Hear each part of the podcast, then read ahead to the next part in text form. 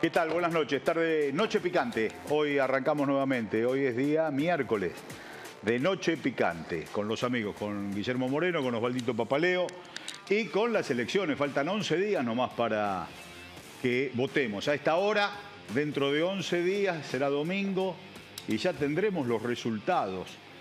Nosotros todos, todos y todas, los hombres y las mujeres de nuestra patria, de nuestra sociedad, andamos por la calle y parecemos personajes del cuento de Fontana Rosa de la observación de los pájaros, cuando hablaba de el partido, el clásico que se estaba jugando en Rosario entre Rosario Central y Newell's, que cualquier gesto, cualquier síntoma, cualquier, cualquier señal daba entonces la respuesta a la incertidumbre. ¿Cómo va el partido? ¿Cómo va el partido del domingo?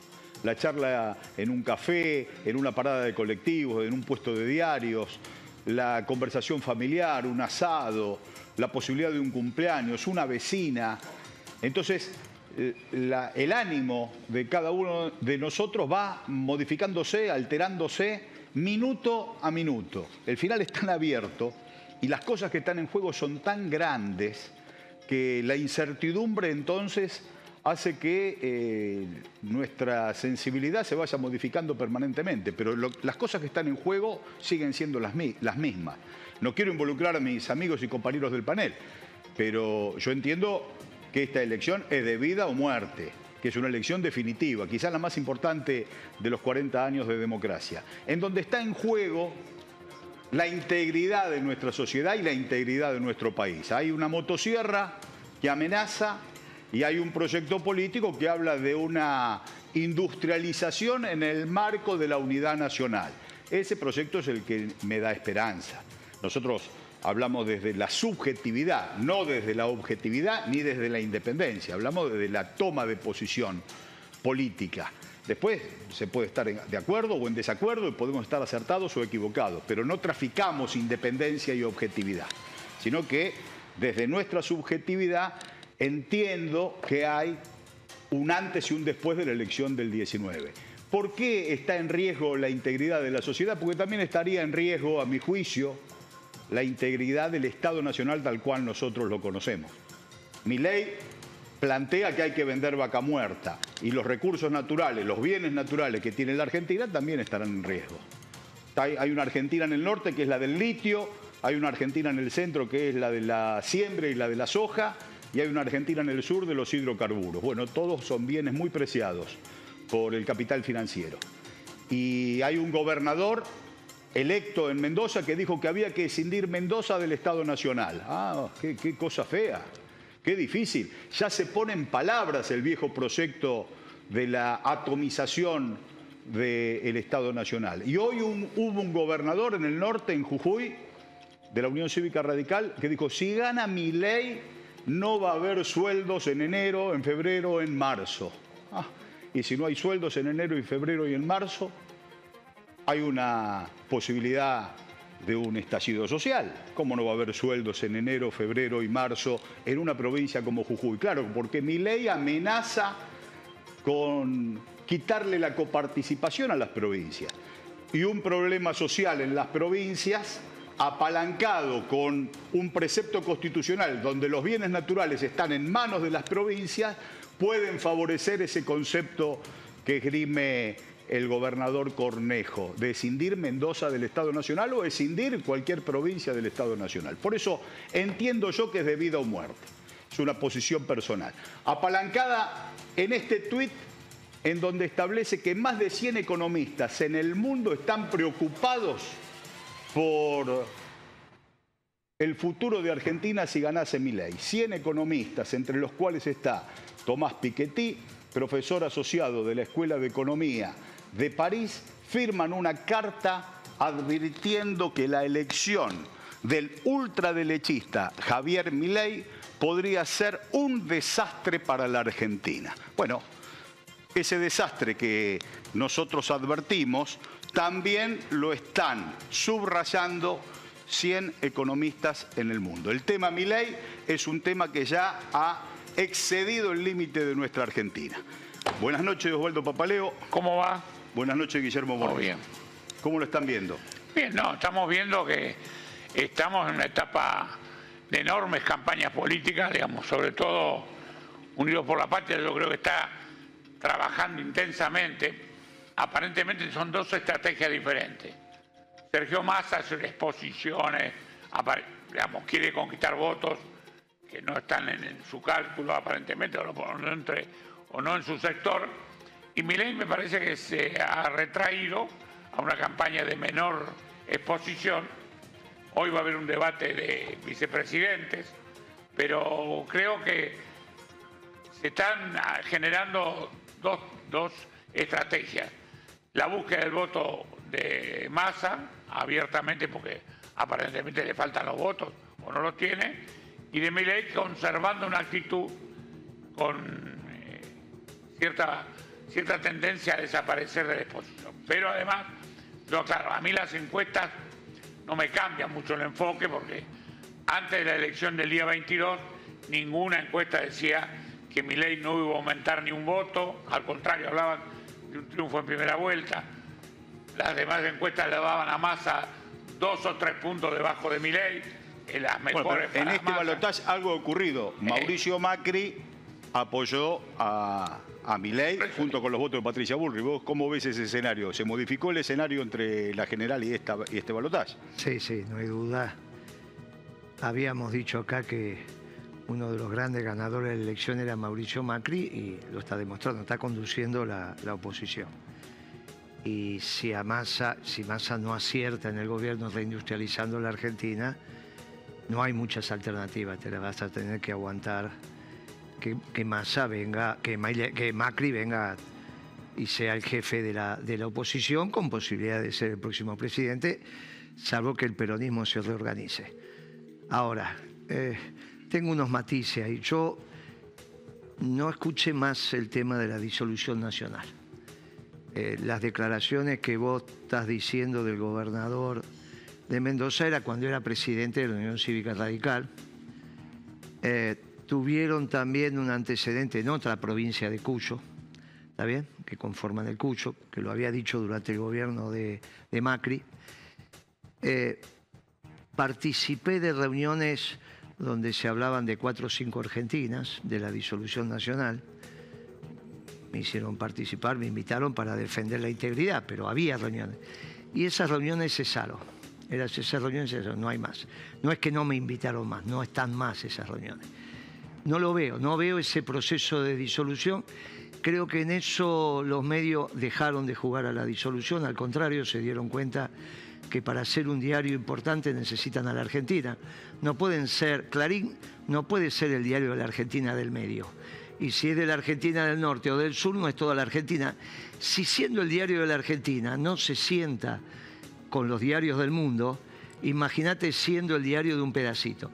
Y el que encabezó esa, esa contraofensiva fue La Nación, porque fue el que le, contestó a Cornejo a Cornejo, Escribano le hizo un artículo casi cuando estaba dejando de ser tamaño sábana los sábados, viste que pasó a ser tabloide en la semana y sábado del fin de semana.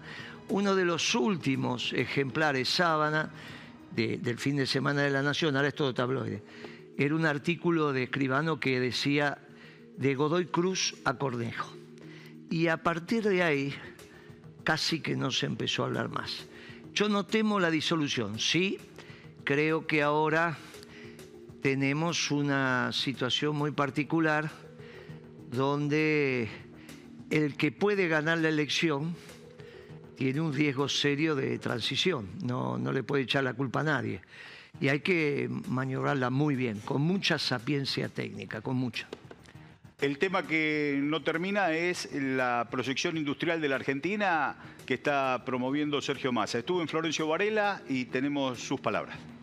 Quiero además decirles que para promover esas exportaciones, desde el primero de enero vamos a la eliminación de todos los impuestos internos para las pymes que incrementen sus exportaciones respecto del 2023. Van a pagar cero, cero de impuestos internos y obviamente eso lo vamos a hacer con los impuestos nacionales invitamos a que provincias y municipios, aunque vos lo haces y muy bien, y municipios, hagan lo mismo.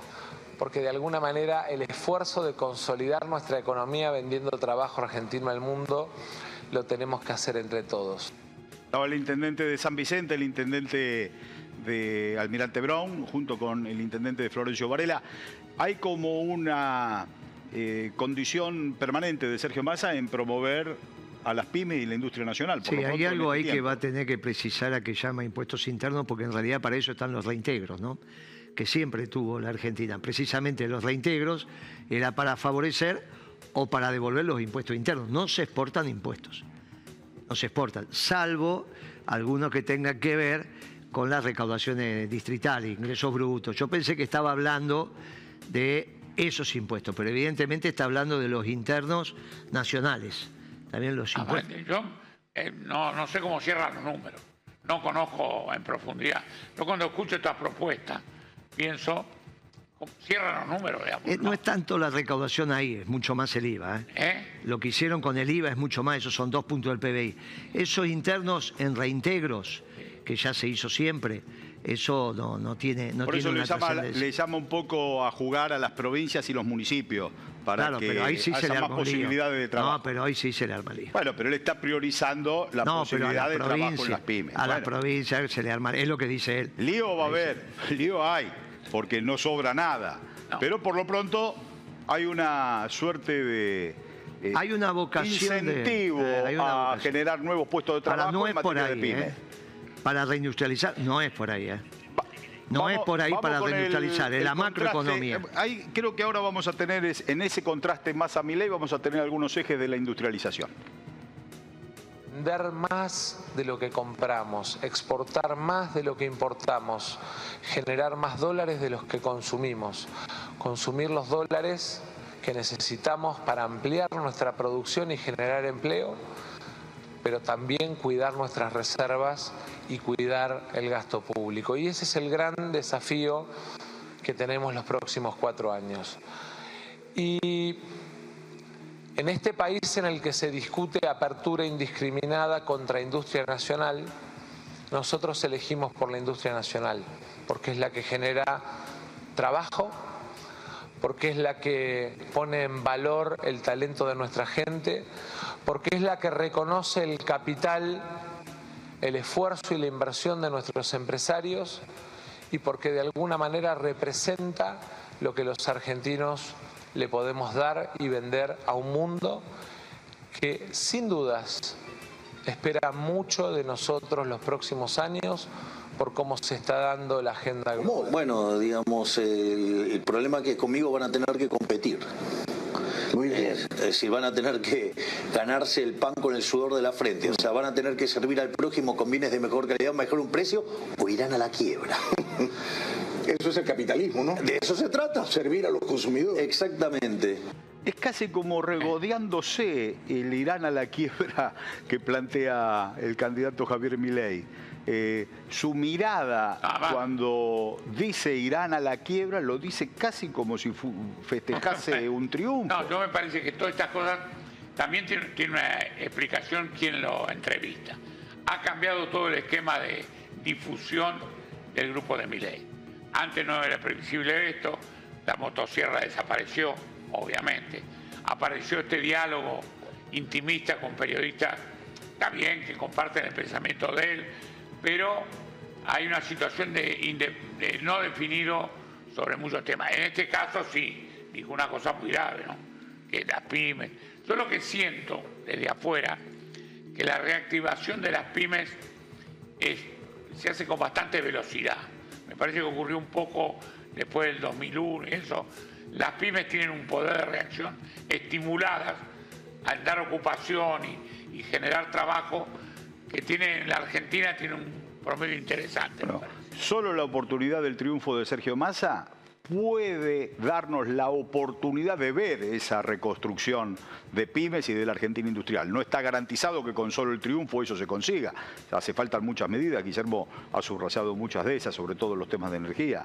Eh, pero ¿Vos ves en Milei alguna posibilidad de transitar una, Ninguna. una Argentina de trabajo? No, ninguna. Tiene un error conceptual repetido también por la socialdemocracia. Si uno lee atentamente un reportaje, esos reportajes profundos que hace eh, eh, el director de perfil Fontevecchia. Le ha hecho, no te ha hecho a vos, me ha hecho a mí, le ha hecho, le ha hecho a Kisilov. Kisilov también recurre a la misma cantinela de la competencia. Para la socialdemocracia y para el neoliberalismo, el ordenador es la competencia, que es un concepto anglófilo. Mientras que para la economía peronista, el concepto ordenador en la economía es la solidaridad. Entonces, el capitalismo no es cierto que es la competencia, como dijo el periodista que estaba entrevistando, el peruano que estaba entrevistando. El capitalismo, por definición, es la propiedad privada de los medios de producción y la articulación entre el capital y el trabajo. No niega la solidaridad. Podés ser una sociedad perfectamente capitalista, en los términos que lo acabo de definir, que es la definición correcta del capitalismo, y ser solidaria. La economía peronista es solidaria. La economía anglosajona, que tiene esas dos corrientes, la socialdemocracia y el neoliberalismo, ponen la competencia. ¿Qué es lo que me pasó a mí con esto? Yo entré una vez a una reunión, estaban ministros, en ese momento Kicillof era secretario, había algunos ministros, y estaban discutiendo que había que dejar de producir acero y aluminio, porque est- estaba caro. Ya estábamos en una etapa en nuestro gobierno donde el acero y el aluminio estaban caros en términos internacionales. Entonces estaban debatiendo si no era conveniente cerrar Techín y cerrar Aluar, importar aluminio y acero, y de esa manera las pymes podrían tener cuando yo te digo, ¿pero qué están hablando acá? Bueno, se cambió el tema y nunca más se habló. Pero esa es la concepción profunda, hay que tener mucho cuidado cuando el progresismo habla de economía, porque se encuentra, como se encontró en el consenso de Washington, con el neoliberalismo. Y como este programa tiene, entre otras cosas, la virtud de poner sobre la mesa la doctrina peronista, peronizar. El objetivo de este gobierno, es pero- de este programa, es peronizar la Argentina. No venir a... es peronizar.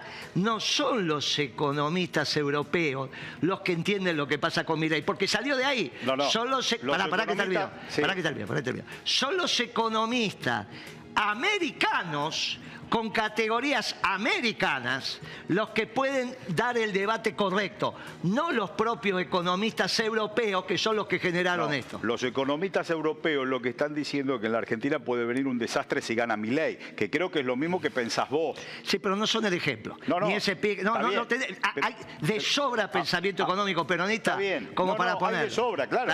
Para son- traer los europeos que se vienen equivocando de todo el tiempo. Que, que lo digan los europeos eh, también suma, porque el desastre es mundial, no es un desastre después que, habla- nada más. después que hablan los peronistas, acompaña. Bien, si no, no, al revés no. parece. Es bueno escucharte a vos decir no, estas y no cosas. solo, hay que traer más economistas peronistas. Él siempre quiere traer más economistas Pero es peronistas. bueno, es Vamos a bueno. ir trayendo Es bueno de a uno, lo- si ustedes están de acuerdo, los economistas los peronistas. economistas peronistas ortodoxos que fueron a las elecciones y que tuvieron una representación, que digan que es un problema, igual que los europeos, si gana mi ley es bueno, porque quiere decir que Pues estamos desde el todos ancha peronismo se dice. Está bien, está bien. Esa es no. la ventaja enorme. Sí, el problema es que- Porque ellos te van a hablar de vuelta de competencia. No, te van a hablar. Esos no- europeos te hablan de competencia. estamos entonces. escuchando hablar Eso es de bueno. economía, los Eso estamos es escuchando bueno. hablar del desastre. Es bueno, desastre. es bueno, no he escuchado hablar de economía Claro. eso porque construyeron este, este mundo de porquería. No, no, porque estos, claro. estos economistas europeos son los que generaron la globalización, son los que le hicieron la cabeza a Merkel, son los que le hicieron la cabeza a Felipe González, Aznar, son los que Son, juntos capital- son economistas de los países centrales y tienen una mirada que eh, no atenta contra la, mirada de los pueblos. Exacto. Y La- son el capitalismo la de los banqueros. de la periferia y, ate- y- y entonces son los que te venían a explicar que la Argentina no tenía que ser industrial y por eso la Argentina del litio, la Argentina de la soja y la Argentina de la energía. Que eso no es ninguna energía, es Argentina. Ah. La, la Argentina de verdad es la Argentina del trabajo. Bueno, bueno, por eso, por eso nuestro amigo y compañero Miguel Miranda llevó adelante junto con el general Perón la posibilidad de desarrollar una industria pesada con altos hornos Zapla, bueno, con, con Somisa, bueno. Y nosotros nos quedamos a mitad No de camino. podemos Esa terminar con eso. Cuando esa reunión que a vos te, te llenó de, de- de duda, Este, eh, es una duda que no puede volver a ocurrir en la de- de- Argentina. de- puede volver a ocurrir. No la Puede volver a ocurrir. Eso no es inviable. Eh, Yo nunca, esas eh, teorías catastróficas de la división del país, yo nunca creo que ocultan otros pensamientos, otros intereses. Ni, ni el gobernador de Mendoza cuando lo dijo. No, no, pero que lo, diga un gobernador, no, pero, es pará. Gualito. Lo dice un gobernador. Sí, sí. Es serio, Sí. porque ya no es un mito popular que hay una traffic blanca que levanta No. chicos. No, no, ya lo dice, lo dice un gobernador. Presidente de la UCR. Presidente de la Unión sí. Cívica Radical. Sí, sí, pero es, no, bueno, pero Es hay un proyecto de No, está bien, pero ya lo planteó. Ah, lo es planteó, inviable, pero lo planteó. Lo planteó, es inviable. Lo planteó Habría entre que otras blin- cosas porque tenemos Fuerzas Armadas. Sí. Cat- Tenemos- Cataluña, Cataluña se puede escindir de España por X causa, pero lo contiene la Comunidad Económica Europea. La Argentina no está integrada a una región todavía. El Esperemos que Cataluña es- siendo siendo España. ¿no? Esperemos que siga siendo España. Claro, por porque viva. España somos nosotros. Ahora lo único que falta es que también auspiciemos las autonomías españolas. Vos fíjate- Pero fíjate nosotros que- somos que- viva España, me imagino, ¿no? ¿O, o no? Claro. Ah, ok. No, El que está tirando- los vascos y los, y los catalanes a mí me parecen. Como decía- Esa ideología el Ah, mayor repudio. ah, Bueno, claro. ¿Y la- sabés quién aplicó eso? Eso, eso de Jordi Borja, ¿sabés quién lo aplicó? De, de Small is Beautiful. Eso lo aplicó Pinochet. Porque las multinacionales lo que querían es discutir con el intendente la tasa de interés. Claro. Y entonces el intendente dice, pero yo qué tengo que ver con la tasa de interés. No, no, pero acá nosotros tenemos el centro. Entonces no lo discutían en ningún lado. Eso de lo pequeño es bello es una porquería que vino de, de- de Europa, pero el que lo implementó casi. Por eso, por eso la partición de Santiago y demás. Fue Pinochet. Por eso se juntan. A mí ni, en el- se ni me causa gracia ni en el idioma. El tema de los catalanes, cuando reivindican, es muy simpático. Estamos por la integración latinoamericana, es Integración. imprescindible. Industrialización, integración Este me latinoamericana pelea, y mercado este interno. me pelea, pero en el Vamos fondo- eh, en en el fondo son dos ortodoxos clásicos. Son dos ortodoxos. No, vamos con la bronca que puede estallar, la bronca que puede estallar precisamente por la defensa de estos intereses inconfesables. Hay un espíritu de violencia en la motosierra que también va a ser motivo de expresión popular el 19 de noviembre. Adelante. Lula. Tú Un podrías- comunista. Un comunista. Y un gran corrupto, ¿no? Obvio, por eso estuvo preso. ¿Tú te reunirías con Lula de No. jefe de Estado a jefe de Estado? No, No.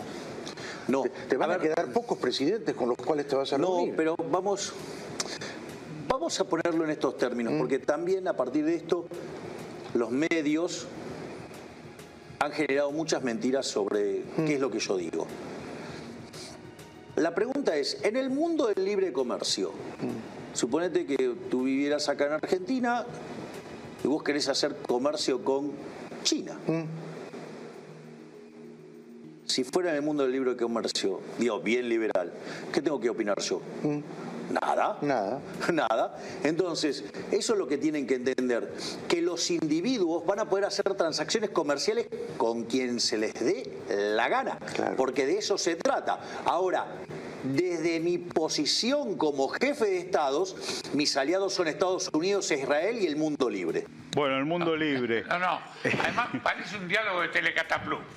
Es- es- son los uruguayos diciendo vaguedades en joda, obviamente, le hacían humor. Estos dos sentados. Almada y otro, Espalter. ¿eh? Almada y Espalter. Almada y Espalter, divagando, diciendo cosas. Yo como. Y le habla, hablan de Lula con una frescura. Lula no pierde el sueño por reunirse con Milei, maneja la sexta potencia del mundo, no es chiste. chi- Brasil está en el contexto del mundo en serio, no está, no está discutiendo problemas menores, pero además el comportamiento de los dos.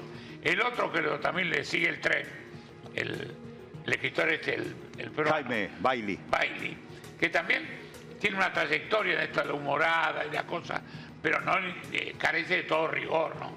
Es una charla no de mamá, Aparte, ¿qué, qué Israel? ¿La Israel de Netanyahu o la Israel socialdemócrata que movilizaba a Israel hasta hace un mes atrás? No. Tiene un lío porque no está formado. Por eso sobre mi ley no hay que darle tanta envergadura, a pesar de que haya llegado donde llegó. Porque intelectualmente no terminó de completar su ciclo.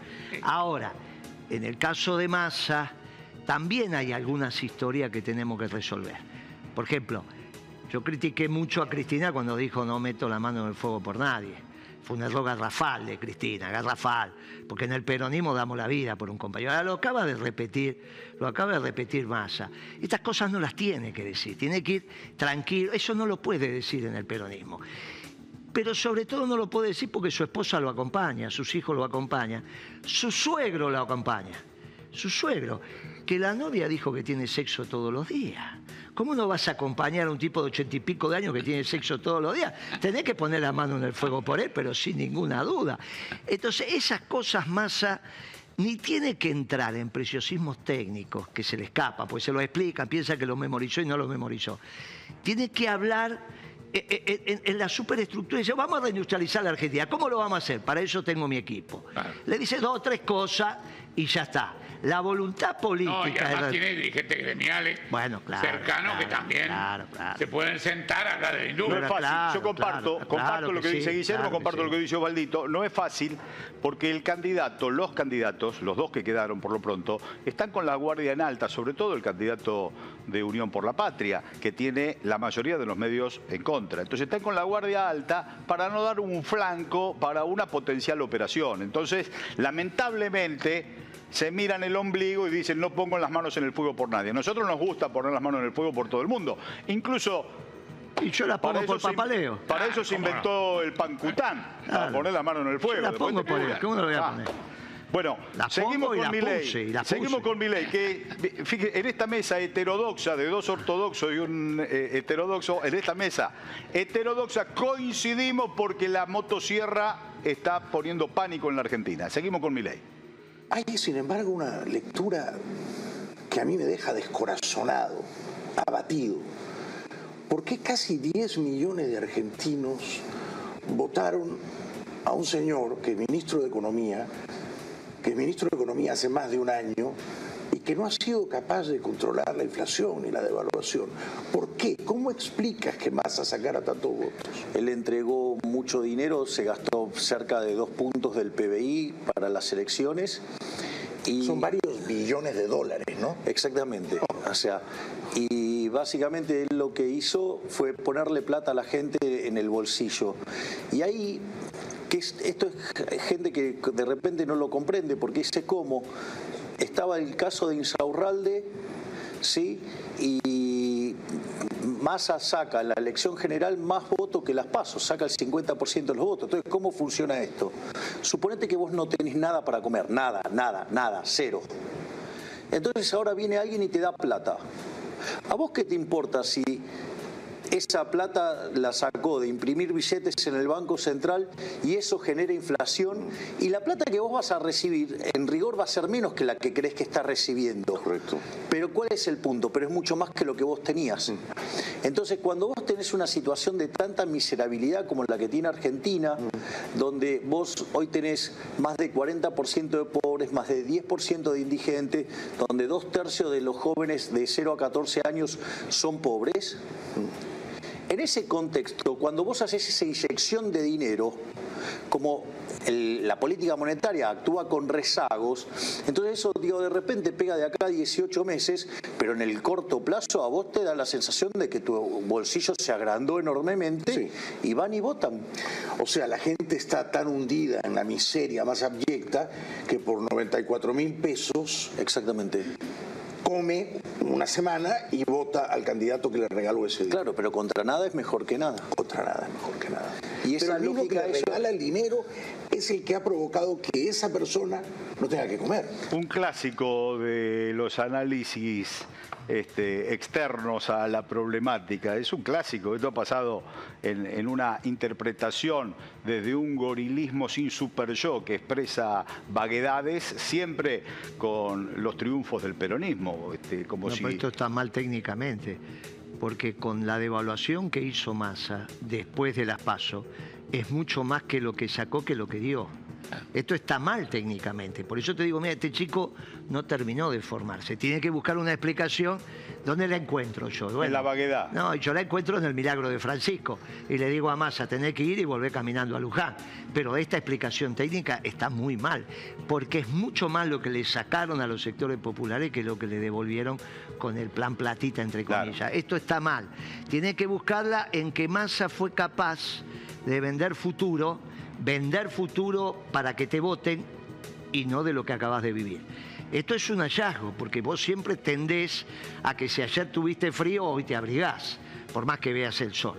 No es tan fácil que vos presientas lo que va a pasar porque vos te, vas, se llaman las, las, expectativas adaptativas. Vos te vas adaptando, así fue el crecimiento de la humanidad, te vas adaptando. El concepto de adaptativa es un concepto muy interesante. Sin embargo, acá Massa vendió futuro y no le interesó que sea el ministro de Economía del 150. la, motosierra, la motosierra de Miley ayudó mucho a ver lo que viene. Y Patricia que no hablaba con su gesto Y ahí está, ahí está más hablando de los 10 puntos de la Argentina de la Unidad Nacional. Lo escuchamos en vivo. Y que podemos enterrar definitivamente el negocio del odio de algunos que se convirtió en la grieta en la Argentina. El 10 de diciembre tenemos que enterrar definitivamente la grieta como método de destrucción de la convivencia en la Argentina.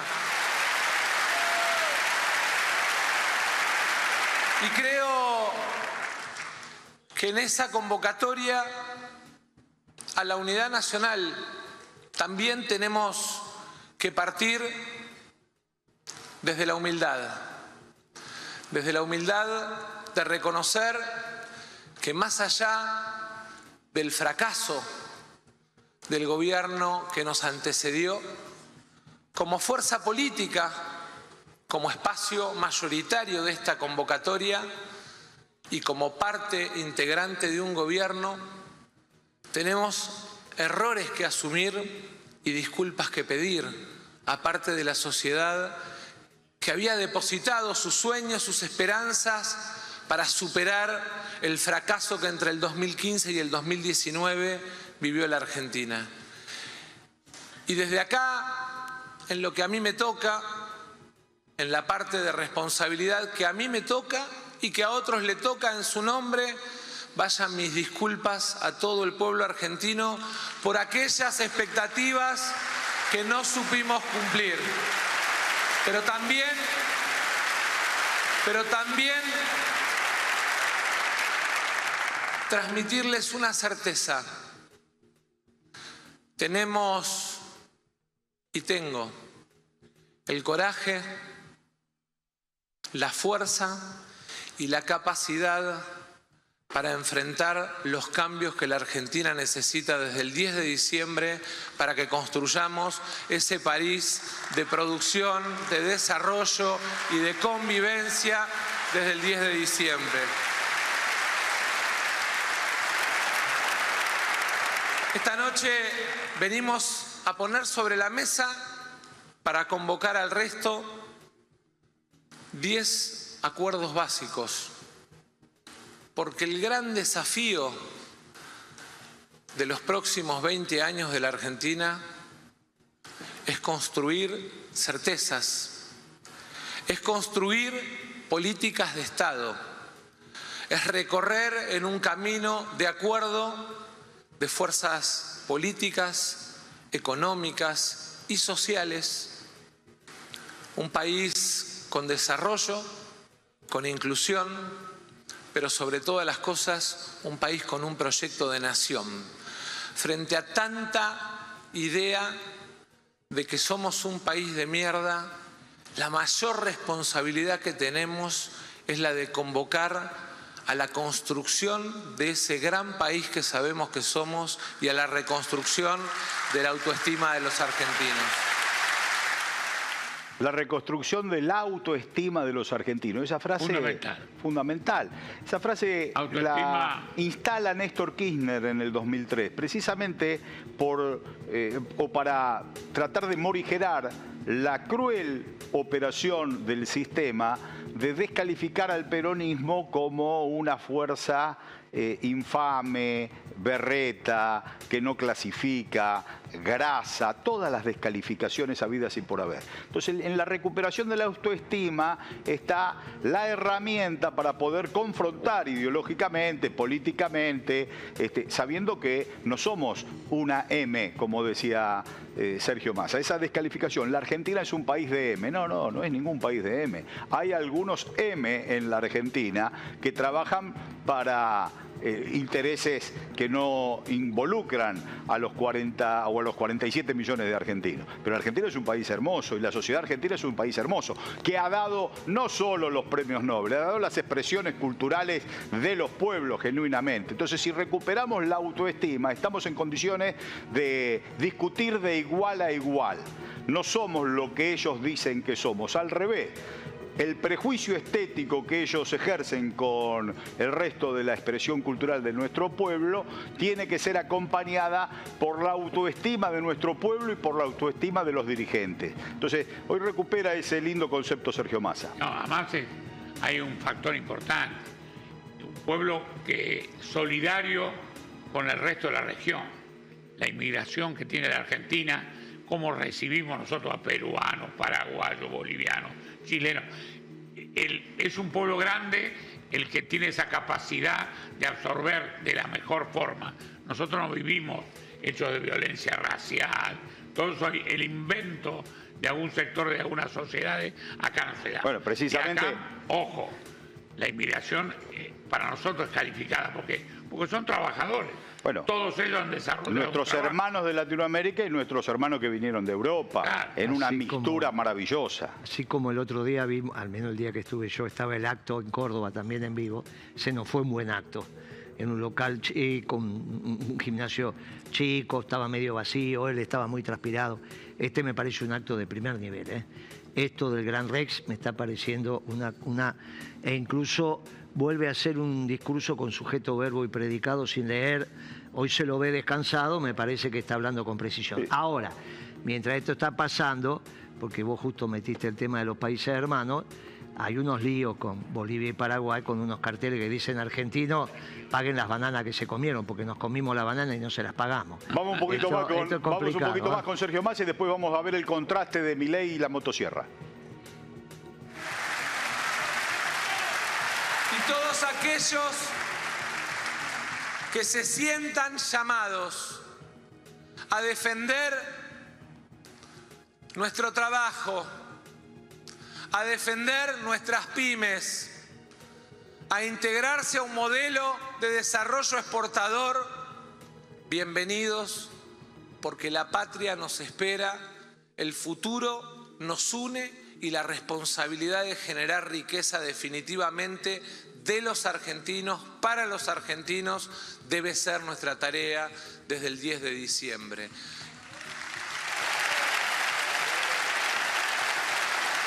Pero claramente, claramente debemos encararlo con un segundo gran consenso, que es construir los superávits gemelos que le dieron a la Argentina los momentos de mayor desarrollo económico y mejor distribución del ingreso. Superávit fiscal con un sistema tributario progresivo. Quien menos puede, menos paga. Quien más puede, más paga. Con un modelo tributario con un modelo tributario más simplificado. No podemos seguir en la Argentina en la que un comerciante o un pyme tiene que pagar 150 vencimientos distintos de impuestos porque vive para el contador y no para emprender, para desarrollar y para generar trabajo. Esa responsabilidad también la tenemos. Pero sobre todo, pero sobre todo, con superávit comercial para hacer fuerte nuestra moneda. El mejor remedio para bajar la inflación es exportar más de lo que importamos. El mejor remedio para bajar la inflación es hacer fuerte nuestra moneda. El mejor remedio para bajar la inflación es que Argentina venda más trabajo argentino del que consume. Hay una regla que debemos torcer. Somos exportadores de materia prima e importadores de trabajo de terceros. Tenemos que llenar el mundo de trabajo argentino a partir del programa de desarrollo exportador, que es el que nos va a permitir, a partir de la unificación... Qué lindo escucharlo, qué lindo, qué lindo es escuchar esos conceptos que no se han resuelto si prácticamente. Gana, hay una agencia de debate, una agenda de debate importante para después. ¿no? Sí, el problema, Ahora, el problema, ese compromiso nuestro tiene que ser ese. ¿no? el problema es que no le revisaron la filmina. ¿Cómo? Y no le revisaron la filmina que pasó atrás. Superávit fiscal y superávit. Eso está mal. Es superávit fiscal primario y balanza comercial, superávit comercial en la cuenta corriente. ¿Para qué? Para tener equilibrio fiscal cuando pagás los intereses de la deuda y tener equilibrio del sector externo cuando dan los compromisos de la deuda, los royalties, los 100 dólares que se llevan los venezolanos. Entonces, cuando vos no ponés bien los conceptos, el problema es después en el debate, porque le van a facturar eso. Y es una pavada.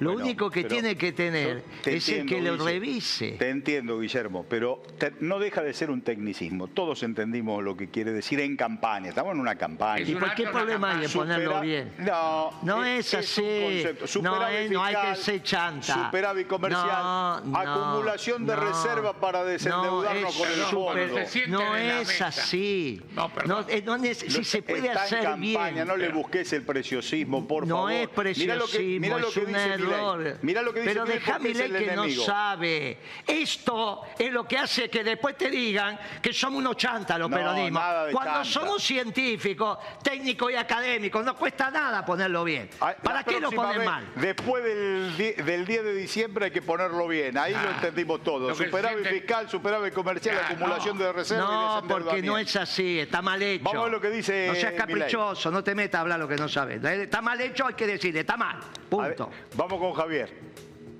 Em, ¿Massa es tu enemigo o tu adversario? ¿Cómo lo percibes? No, yo lo percibo como el enemigo. Mm, ¿Por qué? Porque él es la continuidad del modelo de la casta. Él es la mejor expresión de la casta. Si la casta son los políticos ladrones, ¿qué ladrones más grandes que los quiseristas? ¿Pero Massa es más inteligente que Alberto Fernández? Wait a minute. Porque quiero ir sobre este concepto. Sigue, sigue, por favor. y está rodeado de los ladrones de la cámpora, a los cuales los iba a echar.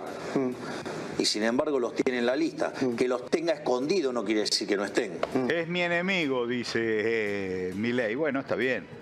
Él califica de enemigo Me una parece que ha propuesta agarrado un- sensata. un discurso medio parecido al que tenía Patricia Bullrich antes de la elección, bueno, cuando quedó tercera.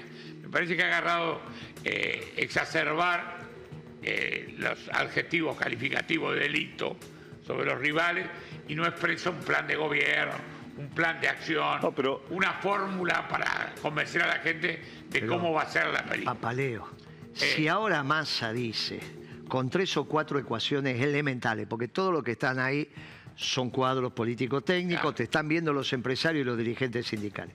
Tres o cuatro ecuaciones aritméticas, que no es ningún tecnicismo, gana el debate, porque él no tiene modelo macroeconómico, porque su escuela, el anarcocapitalismo, al no creer en el Estado, no puede creer en la macroeconomía.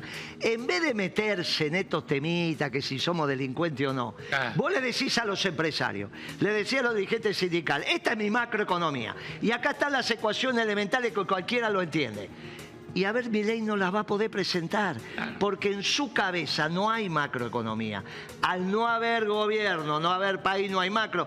Mira qué fácil. Le estás diciendo a los empresarios cómo tienen que planificar su negocio, a los dirigentes sindicales cómo tienen que discutir salario. Y este pibe no puede hacer nada de eso. Simplemente hay que hacer las cosas bien, no que estamos en campaña y hacemos cualquier cosa. Dejate de joder con eso. Estamos en campaña y hay que ganar las elecciones. Yo creo sí, claro, haciendo malas cosas lo vas a ganar. La postura que está tomando el candidato Sergio Massa es absolutamente más edificante que esa motosierra y las descalificaciones de amigo-enemigo. Entonces, eso es lo que se ve primero. Fíjate lo que ocurre en la sociedad argentina a partir de este desafío de ley de tomar la motosierra y de amenazar a la institucionalidad en la Argentina. Esta es la bronca que, está que hay en la calle en estos 11 días antes de las elecciones del 19. Nadie es el enemigo, como dice el otro, son solo diferentes ideas políticas con las cuales no estamos de acuerdo. sin vergüenza, tienen que bajarse. Tienen que bajarse. Bájense. Vamos de mierda. No, la democracia donde vos a laburar, ¿cuánto te pasan a laburar?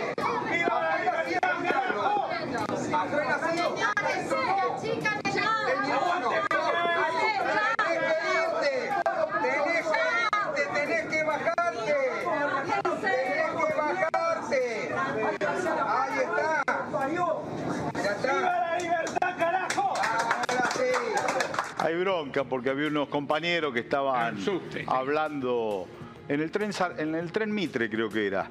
Eh, unos compañeros que estaban en el tren Mitre, exactamente, estaban hablando en las estaciones. Pues está bien, está bien que lo hagan también los libertarios. Todo el mundo tiene que salir a, a convencer.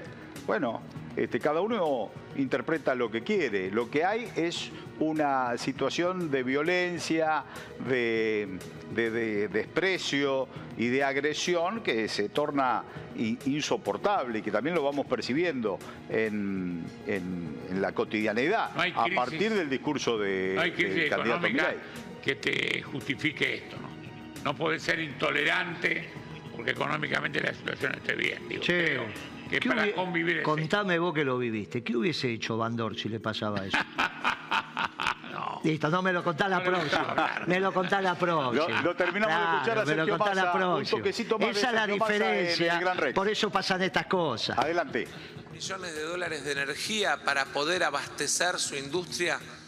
El año que viene se transforma en neto exportador en más de 7 mil millones de dólares. Y eso es producto del esfuerzo de los argentinos con empresas argentinas y con un aumento de la inversión en el sector hidrocarburos de más del 50%. No nos alcanza, queremos más y tenemos que diseñar el crecimiento aún mayor de los proyectos de GNL para poder ganar mercados, vender gas argentino pero también generar proyectos de elaboración de valor agregado de cada uno de nuestros recursos de gas y petróleo. Y ese es un desafío que debemos recorrer los próximos cuatro años.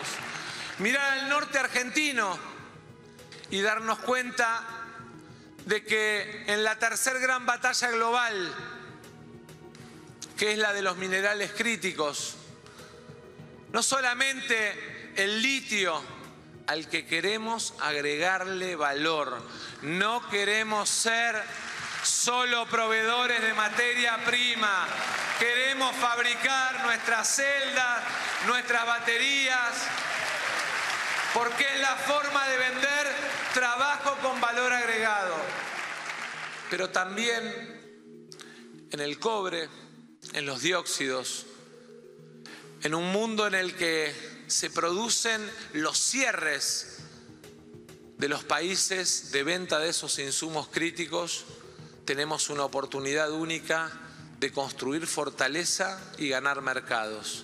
Eso también necesita acuerdos de largo plazo y necesita de la convocatoria a un programa de políticas de Estado para los próximos 10 o 20 años para garantizar que esas inversiones que le pongan trabajo argentino a nuestros recursos naturales, sin duda depende centralmente de que tengamos la madurez y la seriedad de poder construir acuerdos para que Argentina tenga las inversiones y el crecimiento que necesita. Lo mismo en el sector de la economía del conocimiento. Siento orgullo cuando en distintos lugares, en distintos ámbitos, en distintas reuniones, plantean a Argentina por su capital humano, por el talento de su gente, por la capacidad de adaptación de sus emprendedores como uno de los cinco elegibles en materia de economía del conocimiento. Obviamente, competimos con Colombia, con Polonia, con Croacia, con India, pero tenemos una oportunidad que es tal vez la más importante en términos de valoración del trabajo de nuestra gente, que es transformar la inteligencia en venta de talento argentino al mundo, que no solo nos genere divisas y buenos salarios, sino que además nos genere el orgullo de saber que en cada una de las plataformas de aplicación de los distintos procesos económicos, robóticos, que se están dando en la revolución tecnológica que estamos viviendo, hay talento argentino aplicado, que lo vendemos caro, que lo vendemos bien y que es producto de tener un sistema educativo en la Argentina gratuito y de calidad. Bueno, los dos modelos de país están absolutamente claros. Este, en, en, donde emboques el discurso de Sergio Massa te está hablando en las antípodas de lo que plantea Javier Milei. ¿Sabe que no? En esto no. A ver. Eh, no, es una barbaridad lo que dijo. ¿Cómo va? Pero es una barbaridad lo que dijo. Para un gobierno que, que human... ponga, Pero perdóname, Guillermo, valor agregado a la producción primaria, ¿dónde está la barbaridad? Es una barbaridad lo que dijo hablar de capital humano en un gobierno peronista es antitético. De capital humano al punto que hace un ministerio es mi ley. Por eso puso un ministerio de capital humano. Cuando conceptualmente compartís lo de él, lo que vas a hacer abajo va a ser muy parecido, por más que le pongas palabras distintas. Porque los conceptos, como vos lo sabes porque sos docente universitario, son los que te van generando el conocimiento. El conocimiento es conocimiento, no es capital humano, eso es una barbaridad. Le parece bonito, le parece divertido, dice, ay, qué moderno capital humano, es antitético a la economía peronista. Está bien. No, esos conceptos de hecho no se pueden incorporar. Bueno, nosotros... Porque si no terminas incorporando la tortura. Yo lo que tomé ahí, lo que tomé, valor agregado a la producción primaria. Bueno, está bien, trabajo vos. argentino, ¿no? Pues pero el concepto dijo. no es ese. pero lo que pasa, pero está re bien buscarle el pelo al huevo. Porque No es pelo al no, huevo, perdoname, es el concepto. Déjame terminar.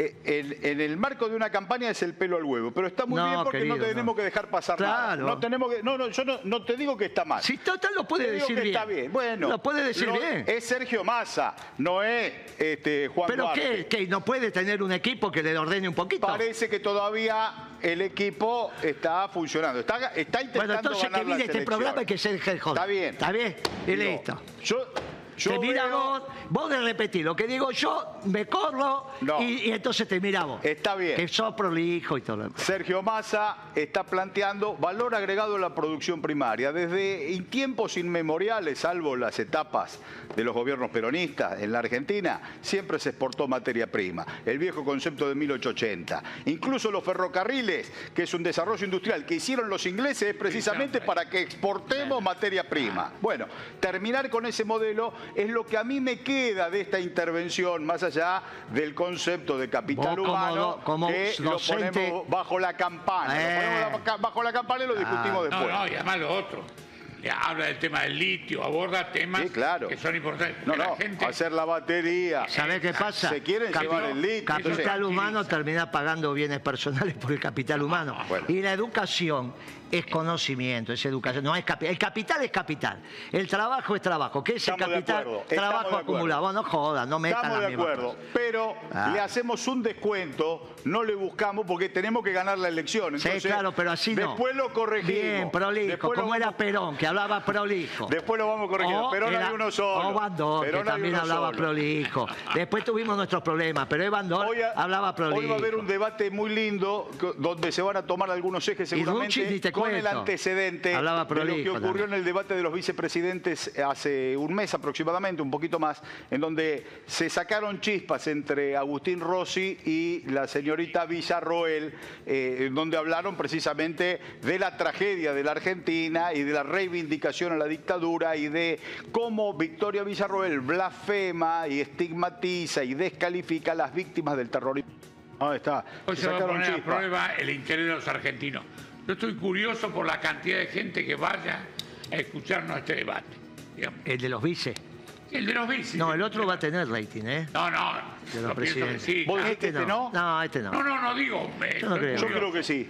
Estoy curioso. Ah, sí. yo creo que sí. Hablaría bien de la salud de los argentinos que tenga. Es imprescindible. Creo Porque que sí. además se está planteando el tema de, de los derechos humanos. Nadie Este- que lo vea está esperando otra cosa que un debate alrededor de eso. Eh, creo que el eje que plantea Guillermo de hablar de futuro, de hablar de futuro, tiene mucho que ver esta, este regreso al peor momento del terrorismo de Estado que plantea la señorita Villarroel. Entonces, eh, Nosotros estuvimos a punto de cerrar este tema. ¿eh? Estuvimos a punto. Cuando Milani se abrazó con Eve, estuvimos a punto de cerrar este tema, dar vuelta a la PC. Bueno, muchachos, ya está. No se hizo, lamentablemente en ese momento. Cristina tenía voluntad y después. lo cierto es que pasó lo estos que temas que se podrían haber cerrado, estuvieron a punto de cerrarse, bien como vos lo estás planteando, este, hoy vuelven a recrudecer con toda la porque es la violencia de la derrota del Argentina. pueblo, es la derrota, te llevaron una Pero derrota muy yo- importante. Yo creo en gran parte es un tema superado. ¿eh? Mañana vamos a tenerlo. Esto está muy bien lo que estás diciendo. Estamos- Mañana, mañana seguramente vamos a tener el eco de lo que va a ocurrir en un ratito en el debate. Eh, es un tema central también en y, la estos- Argentina. y este discurso de masa también, ¿eh? porque tiene, es una pieza este tema. Es una pieza. Mañana también vamos Sí, a sí, volver es sobre una él. pieza, es una pieza. Nos vemos mañana, gracias. Le Eh, buscamos el pelo al huevo, pero es le una buscan pieza. el pelo al huevo y nosotros vamos con el tachín Para que tachín masa mejore, presidente. para que mejore, viejo. Peronismo es estudio.